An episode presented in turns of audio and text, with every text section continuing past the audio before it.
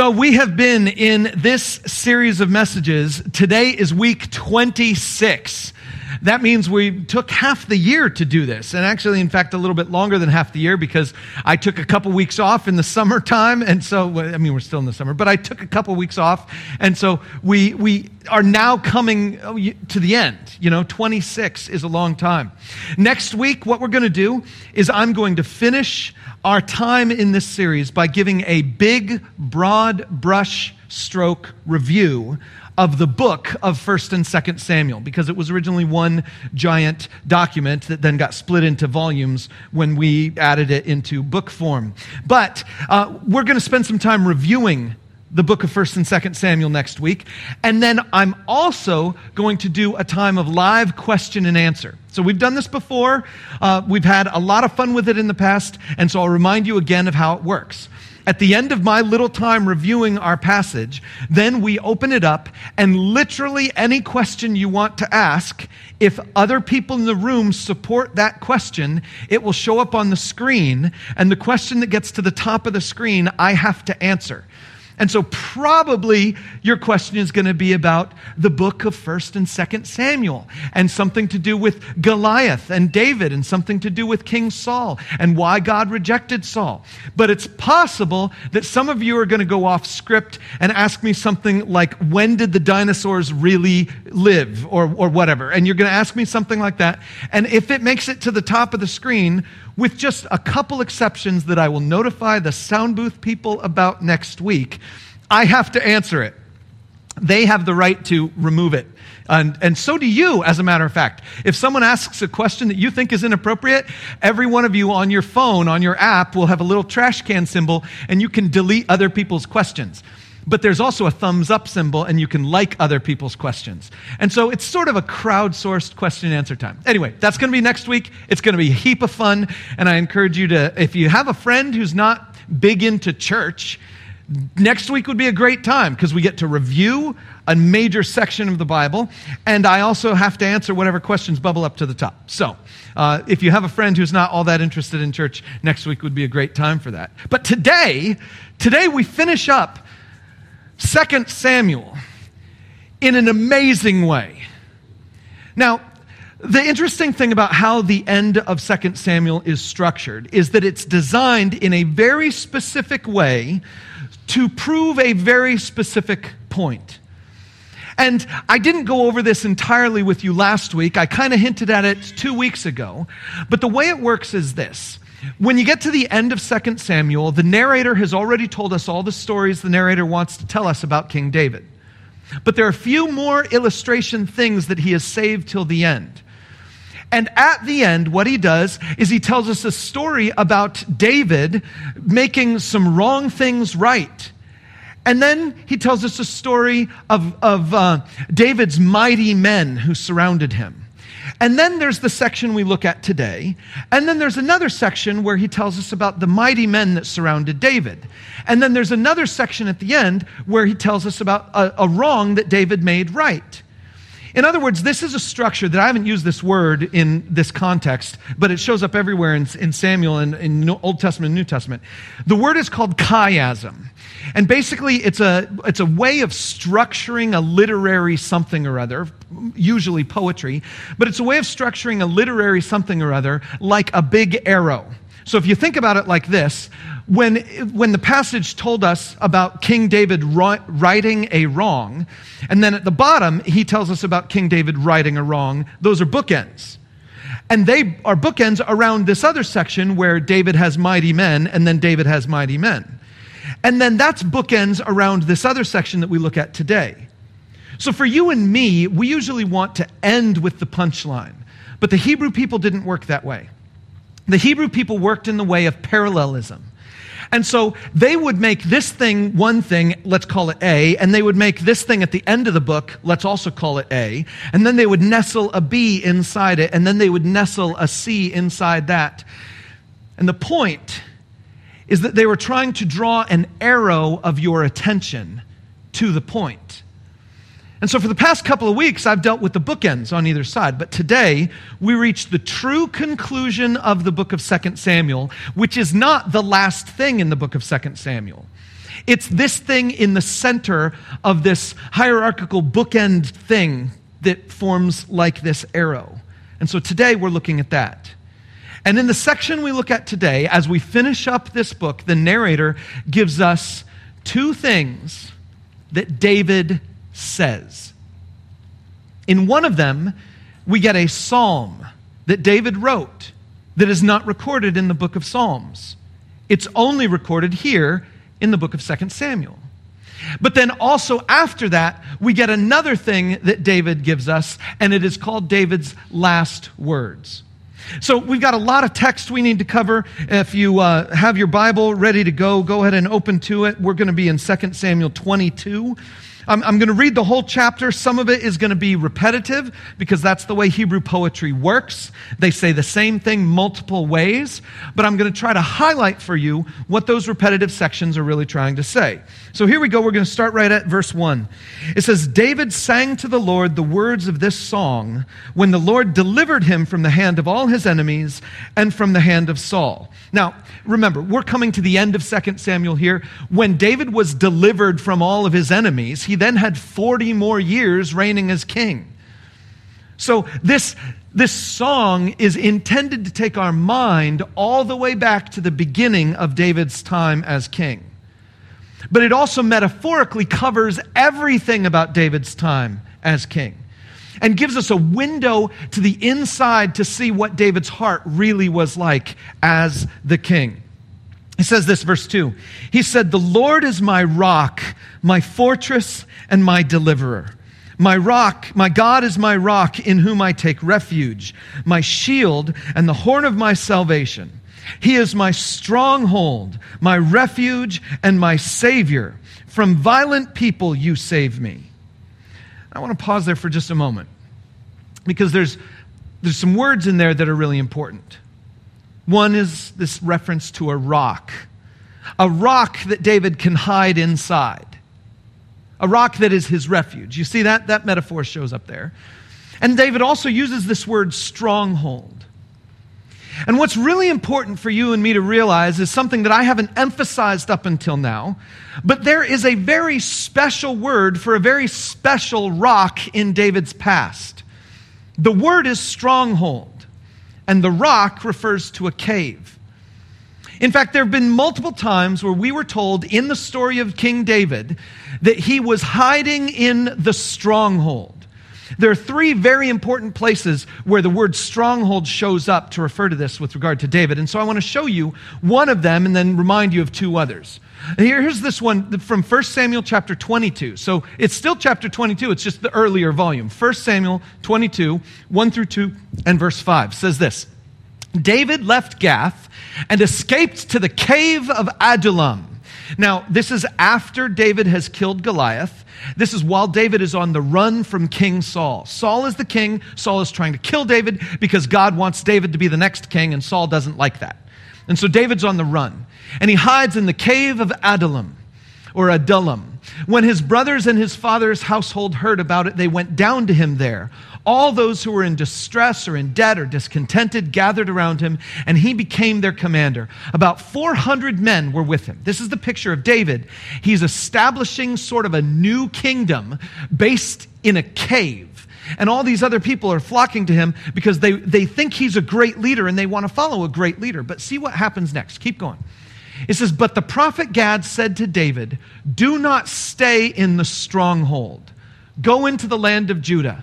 So David left and went to the forest of Hereth.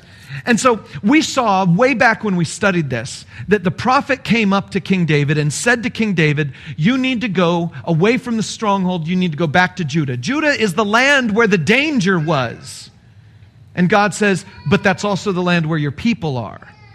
I want you to go back to where the people are. And then the story progresses and David does some really amazing things when after he leaves the cave and stuff. But the passage is clear. The cave was David's stronghold. And God, through the prophet Gad, told David to leave the stronghold and to go somewhere else. This shows up two other times, like I said. In one place it shows up, David is again on the run from Saul. And he's hiding in a cave, and Saul is vulnerable in front of David, and David has the opportunity to kill Saul, but he chooses not to.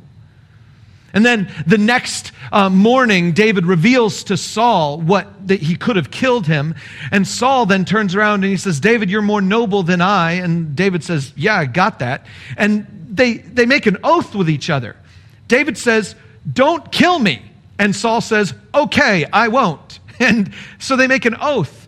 And then immediately after they make that oath, the text tells us that David went back into the stronghold, that cave where he had been hiding. And it shows up one last time. And this shows up a time when David was actually the king, becoming the king, and he found out that the Philistines were amassing an army against him. And we are told that David leaves Jerusalem. He goes to the stronghold where he can make plans for what he's going to do about the Philistines. And the interesting thing is that David, 3 times in his life, was hiding in a cave that everyone called the stronghold. And here in this song, David sings a song and he says, "God, you are my stronghold. You are my refuge. You are the rock in which I take refuge." Do you see the significance of that? This is King David, who has literally experienced the rescue of resting in a rock. And he now says, "God, it has always been you. It never was that cave. When you told me to leave that stronghold, I knew I could, because it was never about the rock. It was never about the cave. It was never about that stronghold. It was always about you, God. It's always been you." I want you to write this down. The first attitude we're supposed to take from the life of David is a life that would say, "I find refuge and confidence in God alone." I find refuge and confidence in God alone. Verse 4 says this, "I called to the Lord who is worthy of praise, and have been saved from my enemies.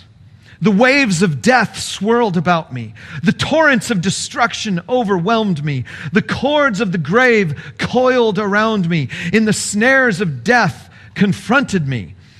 In my distress, I called to the Lord. I called out to my God. From his temple, he heard my voice.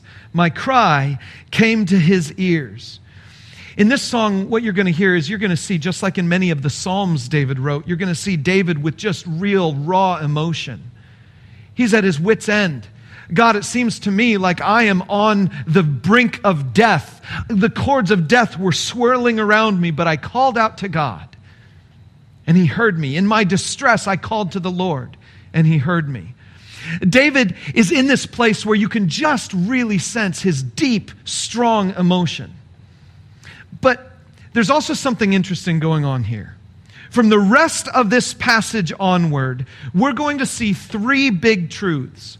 And they're hiding in a lot of metaphor. So I'm going to give you the truth first, and then I'm going to read you the passage. And when we read the passage, then you will see glimpses of this truth, but it's all in a bunch of metaphors. And I want you to know that the metaphors he's about to give us are not intended to be taken literally. God is not actually having a bunch of coals in his mouth, because Jesus tells us that God is spirit, and spirit doesn't have coals burning in his mouth. But that's one of the metaphors that's going to show up here. And so as we read this, you need to keep the bigger picture of the theme of what David is trying to get at. And here's the first thing you need to know, that from David's perspective, he understands that God is supremely powerful. And I can't overestimate that word. We use the word supreme like it's a description of a pizza. We use the word supreme as if supreme is just the most recent cool thing that I've experienced. But you have to understand that when David uses his words to try to describe God, he is describing a being who, the word supreme isn't supreme enough. The word ultimate isn't ultimate enough. The word awesome isn't awesome enough. The word great isn't great enough. David is going to talk about a God that he understands is the literal top of the universe. And that's what he's trying to get at with these metaphors. We're going to pick it up in verse 8. The earth trembled and quaked. The foundations of the heavens shook. They trembled because he was angry. Smoke rose from his nostrils. Consuming fire came from his mouth. Burning coals blazed out of it. He parted the heavens and came down. Dark clouds were under his feet. He mounted the cherubim and flew. He soared on the wings of the wind. He made darkness his canopy around him, the dark rain clouds of the sky. Out of the brightness of his presence, bolts of lightning blazed forth. This picture we have is a picture of a God who is supremely powerful. A God who is so powerful that when you imagine the most powerful natural disaster that you can possibly imagine, a tornado wrapped in rain, an earthquake breaking open the crust of the earth, lightning pouring down from the heavens, when you imagine the greatest natural disasters you could possibly imagine, you have to understand that all of those natural disasters, all of that power, all of that immense glory that is shown up in there, all of that stuff would not even cover a thumbnail if God had thumbnails. All of that power pales in comparison to who God actually is. The first thing you need to know is that God is supremely powerful. The second thing you need to know, and this is where David is going to turn next, is that God is supremely terrifying to those he opposes. If you are ever on the wrong side of God, he is supremely terrifying. Take a look at this, verse 14. The Lord thundered from heaven. The voice of the Most High resounded. He shot his arrows and scattered the enemy. With great bolts of lightning, he routed them. The valleys of the sea were exposed, and the foundations of the earth laid bare at the rebuke of the Lord, at the blast of breath from his nostrils. God is supremely terrifying to those he opposes. When he is against someone, he is against someone hardcore. But that's not the end of the story, of course, for David. He knows there's another side to that story. He knows that God is also supremely comforting to those who belong to him. David personally has experienced that. Take a look at this, verse 17. He reached down from on high and took hold of me. He drew me up out of deep waters. He rescued me from my powerful enemy, from my foes who were too strong for me. They confronted me in the day of my disaster, but the Lord was my support. He brought me out into a spacious place. He rescued me because he delighted in me. And you get this amazing picture of a God who, with David and God are somehow on the same side, and God is supremely comforting to David. David belongs to him. And you get this idea, this picture that David puts there, that it's just beautiful. A picture of a God who delights in a person. A God who delights in a person and is willing to invade into that person's circumstances and rescue them from their hardship. Delight is a weird word, though. Because for us, delight is a thing that we have towards other things. But delight is also a thing that other things earn from us. Like, if a thing is delightful, it's because I like the way it tastes or how it works or how it operates. You know, I might like my car. I might think my car is delightful until that day when I get stranded with that car in the middle of absolute nowhere. And then all of a sudden that car is not so delightful anymore, right? We have this weird idea of delightfulness, that delightful means that David must have done something to please God. David must have done something to make God delight in him. David must be better than most normal people because there are all these other people that God is against. But David, the Lord delights in David, he must be special, right? Well, if you've been tracking with us in this study in Samuel, you recognize that David isn't always perfect. I mean, David is only perfect in the Sunday school sense of perfect. If you only tell the one story of David and Goliath, and then maybe one story of David being a king, and you ignore all the rest of the stuff that's in the book, then maybe you could say, okay, yeah, David is perfect. But clearly he's not. He is such a flawed person. But I want to show you verse 21. Because in this next section, David says something that is just literally unbelievable. Track it with me. Verse 21. The Lord has dealt with me according to my righteousness. According to the cleanness of my hands, he has rewarded me. For I have kept the ways of the Lord. I am not guilty of turning from my God. All his laws are before me. I have not turned away from his decrees. I have been blameless before him and have kept myself from sin. The Lord has rewarded me according to my righteousness, according to my cleanness in his sight. And that's the way we hear those words. We hear those words with the lilt of a smug voice. A person who is bragging about their own success and their own righteousness. But there's another way to hear those words. There's another way. The Lord has dealt with me according to my righteousness. According to the cleanness of my hands, he has rewarded me. For I've kept to the ways of the Lord. I'm not guilty of turning from my God. All his laws are before me. I've not turned away from his decrees. I have been blameless before him. I've kept myself from sin. The Lord has rewarded me according to my righteousness, according to my cleanness in his sight.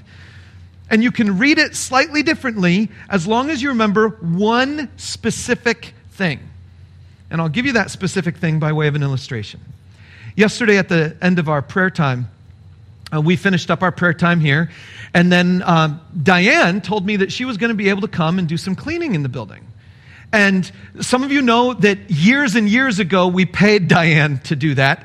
And then we ran out of money. And so we haven't been able to do that. But every now and then she's like, Jeff, I just want to come and help out the church and bless the church and do some cleaning. And so I stayed here. And I wanted to be here when she was here. And I wanted to help out in some way. But, you know, I didn't want to help out all that much. So what I did was I stayed here and then I greeted her. We got her some new keys and stuff to the building. And I took out some trash and I grabbed two of the big trash bags from out here and I carried them out to the parking lot and I went to the dumpster and I lifted up the dumpster lid and I tossed the trash bags into the dumpster and then I lowered the dumpster lid and I looked at my finger and there was like this black sludge goo on my finger right there. And it's like, oh, you know what I mean? It's like, the problem was the key to get back into the building was in my left rear pocket. And so now the question is, the right hand has just been holding the trash bag. The left hand has now got all this goo on it from, you know, the dumpster. And I'm like, this is terrible. What do I do? So I tried to finagle a way to get my key out of my back pocket. And then I came to the door and I was able to get myself in. And immediately, as soon as I entered the building, the first thing I did is I made a beeline to that sink back there in our mech room. Okay, and there's soap above it, and I don't know who stocked it, probably Diane. It's amazing that we have soap back there because no one uses that sink ever. But I'm in that sink, and I click, and there's soap, and I'm like, yes! And I got the water going, and I'm scrubbing, and that black goo came off, and I was like, yes! I'm so glad that stuff is gone, you know, because it's just gross. I don't know what it was, but I didn't want it on me for very long at all. And so I have a question to ask you. Am I a man with clean hands? Well, it depends on when you ask me, right? I mean, because if you asked me for a span of 30 seconds, the answer was, no, I am not. But since then, I've spent a good amount of time cleaning my hands. I even took a shower this morning to get all of me clean. Here's our problem when it comes to things like what we just read in the Bible. Is we come from sort of the presupposition that David must be a righteous guy because he made it into the Bible, right? He must be perfect. So we come with that presupposition, and now all of a sudden David says something that sounds arrogant, and so you have to make a choice. You have to make a choice. Either when David is arrogant, he's right because he is perfect, and we just have to say, oh yeah, David, great thing, you know. He's a perfect guy. He claims he's a perfect guy, so let's just let him be a perfect guy. Or you have to make the other choice. And the other choice is, oh no, David's a liar. He's not a perfect guy. He must be lying because no one is like that perfect. And so what's going on here? But there is a totally different place to be. And the different place to be is to recognize that what David is talking about is he's talking about a thing that only happens in a person's life when that person has gone to God to be cleaned. When that person has spent the time in the dumpster and then got out, and then went to the place where they could be clean, and then could say, God has now responded to me on the basis of my righteousness. Not because David is perfect. Listen, I hate it anytime someone says the phrase, I'm not perfect, as if the rest of us didn't already know that. See, the point is not to be perfect. The point is to be clean.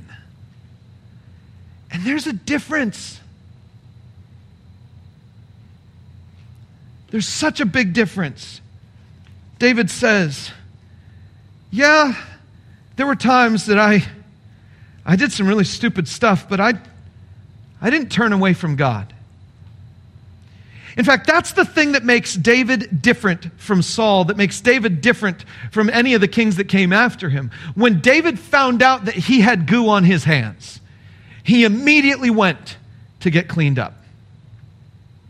Unlike so many of the rest of us who would just be like, oh, that, I'm just going to forget about that. I'm just going to ignore that. You don't pay attention to that. Look at this hand. But David, even though he fails, he goes right back to God. In fact, I think that's a better way of saying that comforting phrase. It's not just that God is supremely comforting to those who belong to him. I think it's that God is supremely comforting to those who are after him, to those who are pursuing him. That's been our big theme this entire study, that God is pursuing someone who would pursue him back. And even though David goes through time and time again where he fails, and he fails big, he's still a guy who turns back to God. He's still a guy who is after God all the time. And it's because of that God is comforting to him. God delights in me, David says, because I delight in him. God relates to us the way we relate to him. Let's finish up this section. I mean, I'm just going to read through the rest of this song, verse 26. To the faithful, you show yourself faithful. To the blameless, you show yourself blameless. To the pure, you show yourself pure. But to the devious, you show yourself shrewd. This is a good principle just to remember. God doesn't treat you as you deserve. God treats you as you treat him. If you pursue God, if you long for God, he will reveal himself to you. If you resist God, he'll let that happen too. Keep going. You, Lord, you save the humble, but your eyes are on the haughty to bring them low.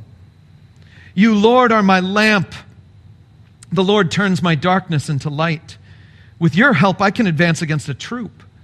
With my God, I can scale a wall. As for God, his way is perfect. The Lord's word is flawless. He shields all who take refuge in him. For who is God besides the Lord? And who is the rock except our God? It is God who arms me with strength and keeps my way secure. He makes my feet like the feet of a deer. He causes me to stand on the heights. He trains my hands for battle. My arms can bend a bow of bronze. You make your saving help my shield. Your help has made me great. You provide a broad path for my feet so that my ankles do not give way. I pursued my enemies and crushed them. I did not turn back till they were destroyed. I crushed them completely, and they could not rise. They fell beneath my feet. You armed me with strength for battle. You humbled my adversaries before me. You made my enemies turn their backs in flight, and I destroyed my foes. They cried for help, but there was no one to save them to the Lord, but he didn't answer. I beat them as fine as the dust of the earth. I pounded and trampled them like mud in the streets. You have delivered me from the attacks of the peoples. You have preserved me as the head of nations. People I did not know now serve me. Foreigners cower before me. As soon as they hear of me, they obey me. They all lose heart. They come trembling from their strongholds. The Lord lives. Praise be to my rock. All those other people, they had to leave their silly, worthless strongholds because I've got my rock, and he's better. Exalted be my God, the rock, my Savior. He is the God who avenges me, who puts the nations under me, who sets me free from my enemies. You exalted me above my foes. From a violent man, you rescued me. Therefore, I will praise you, Lord, among the nations. I will sing the praises of your name. He gives his king great victories. He shows unfailing kindness to his anointed, to David and his descendants forever. Wow. I mean, David is just like, all of the victory I've ever had, God, it's all been because of you. God, the only reason I've ever experienced any victory whatsoever is that I was putting my hope in you and they were putting their hope in something else. God, you are the rock, you are the refuge, you are the one who brings victory. And there's no reason for me to follow after anyone else or try to do anything in my own strength. God, it's all been about you. When was the last time you heard a person with extreme levels of power just at every turn say, oh yeah, I've accomplished some amazing things? And it's all because God, for some weird reason, decided to choose me for this particular task. There's no reason he should have, but he did. He chose me for this task. And so as long as he stays with me, then these things are going to be done, but it's not me. When was the last time you heard a powerful person just toss all the credit like that over to anyone above themselves? There's this question I want to ask you. And it's just simply this: how aware are you of the comforting presence of God? David was on the run. He was hiding in a cave. David's made sinful mistakes, but he's still this guy who can run back to God, who still pursues God and finds comfort there. And I want to ask you, how aware of the comfort of God are you? Well, I want to finish this up. By taking you into David's last words, chapter 23. Verse 1 says this: these are the last words of David. And already you should know something important. If you have a Bible in front of you, notice the last word of chapter 22 that we just read and the first words of chapter 23. Let me just remind you, God has shown unfailing kindness to his anointed, to David and his descendants forever. God is showing kindness to David forever. The very next verse, these are the last words of David. Do you understand the contrast between the word forever and the word last words? Do you grasp that with me? This is a very interesting juxtaposition, don't you think? That immediately after we reaffirm God's everlasting, eternal promise to David, the very next sentence is, David's dead. So let me remind you of what he said before he died. Because you don't know someone's last words until after they're dead, right? You have to wait until they die to know they're the last words. So this is David's last words. Reminder, he's dead. He's gone. Yeah, God promised an everlasting promise to David, but he's dead. So what is this? Keep going. This is the inspired utterance of David, son of Jesse. The utterance of the man exalted by the Most High, the man anointed by the God of Jacob, the hero of Israel's songs. Just pay attention real quick. That was in quotation marks. The last words of David have already started. He's the one who talks about himself like that. And you can read it from the perspective of, arrogance.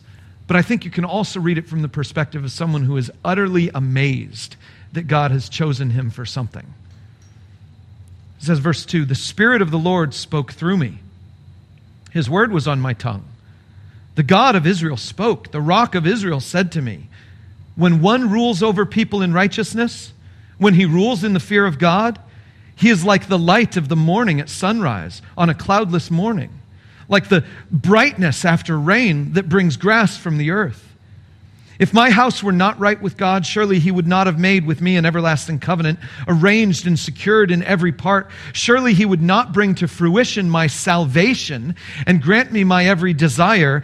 But evil men are all to be cast aside like thorns, which are not gathered with the hand. Whoever touches thorns uses a tool of iron or the shaft of a spear. They are burned up where they lie." Those are his last words. It's a weird way to end his last words, right? These thorns, these evil men are like thorns burned up where they lie. Weird way to end his last words. Unless you remember that the people in Israel didn't care about the punchline being at the end of the story, did they? No, at the beginning, David is talking about the amazing fact that God has touched his life.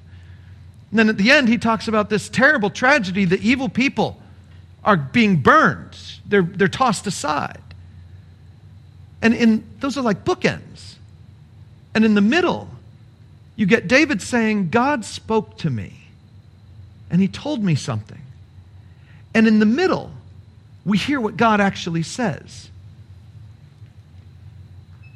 Now, there's no other place in the book of 2 Samuel where we found out that God spoke directly to David. Remember, we made a big deal about this a number of times where it was like David, he approached the priest. He consulted the priest who was with him, who gave him the word of God. There's never been a time in the text where we are told that David heard from God directly. But here, in his final words, in his last words, he is telling us something. He's letting us in on a secret. And the secret is that, oh yes, sometimes the Spirit of God has spoken directly to David and therefore through David. Yes, in fact, David was a prophet. God was speaking through and to David.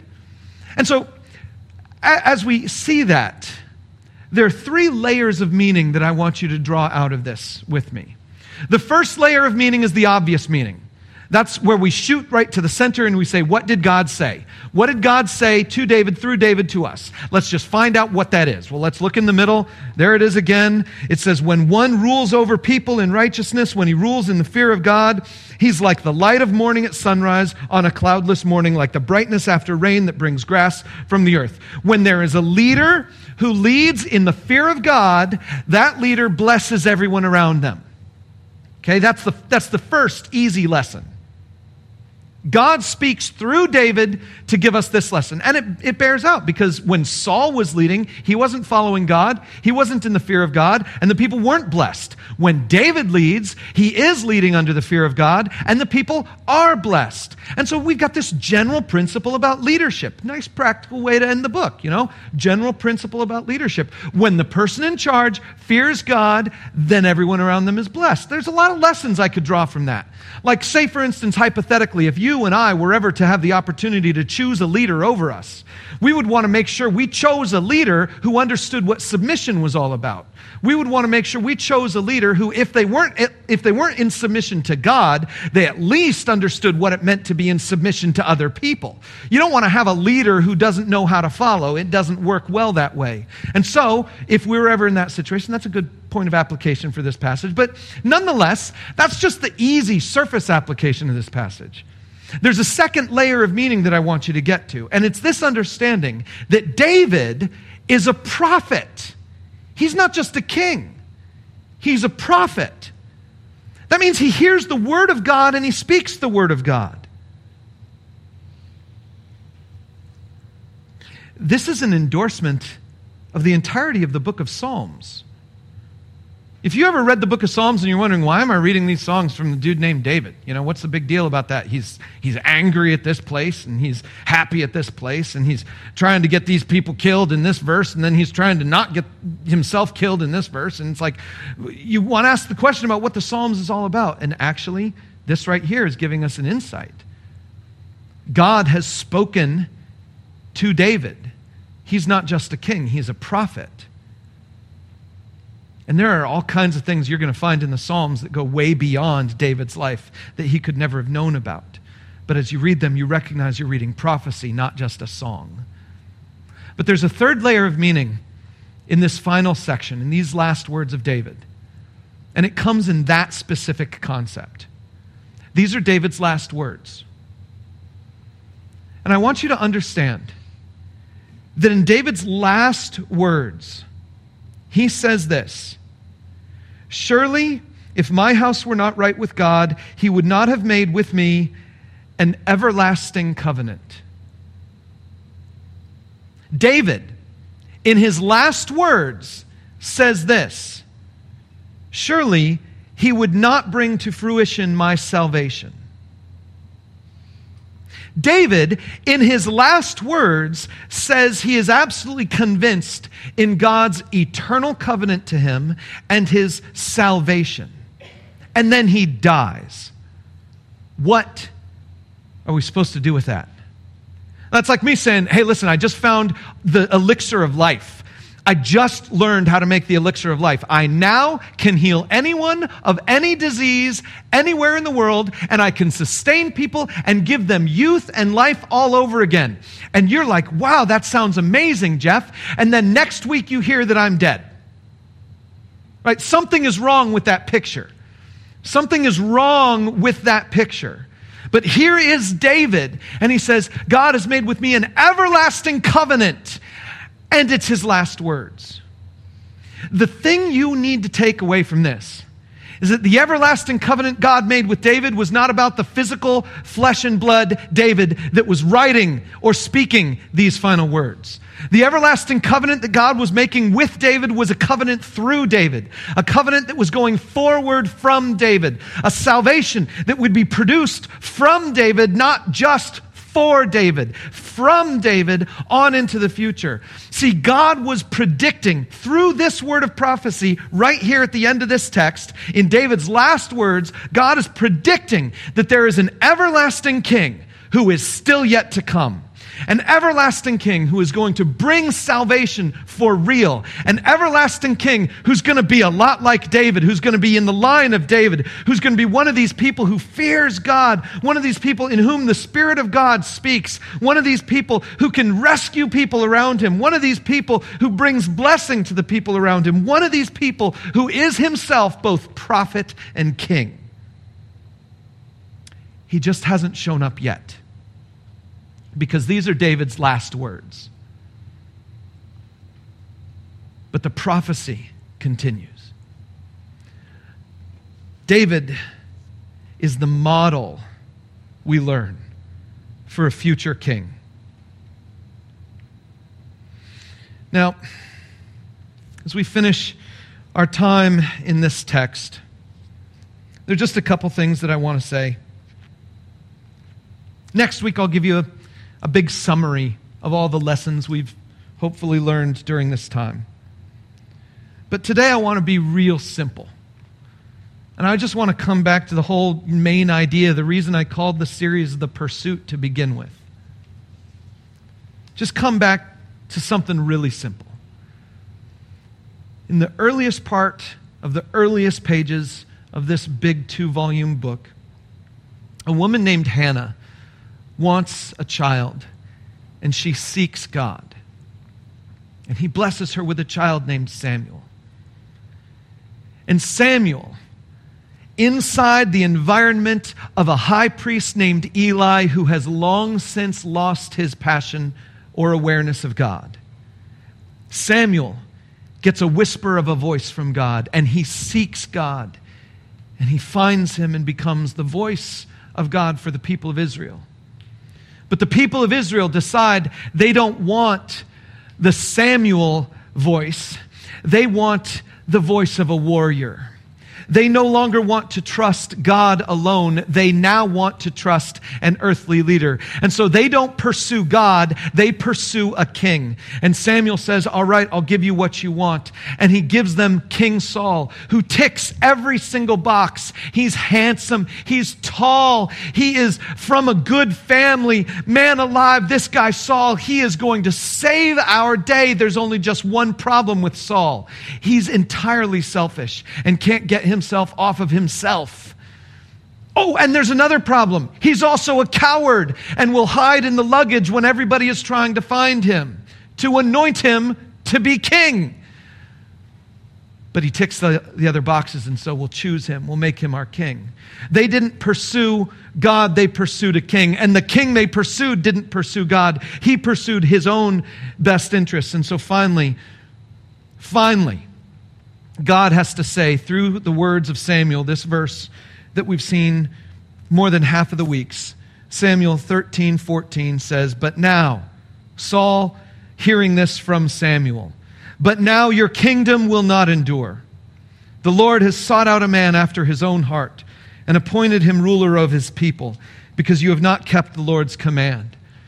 And Saul was not one who pursued God, but David was.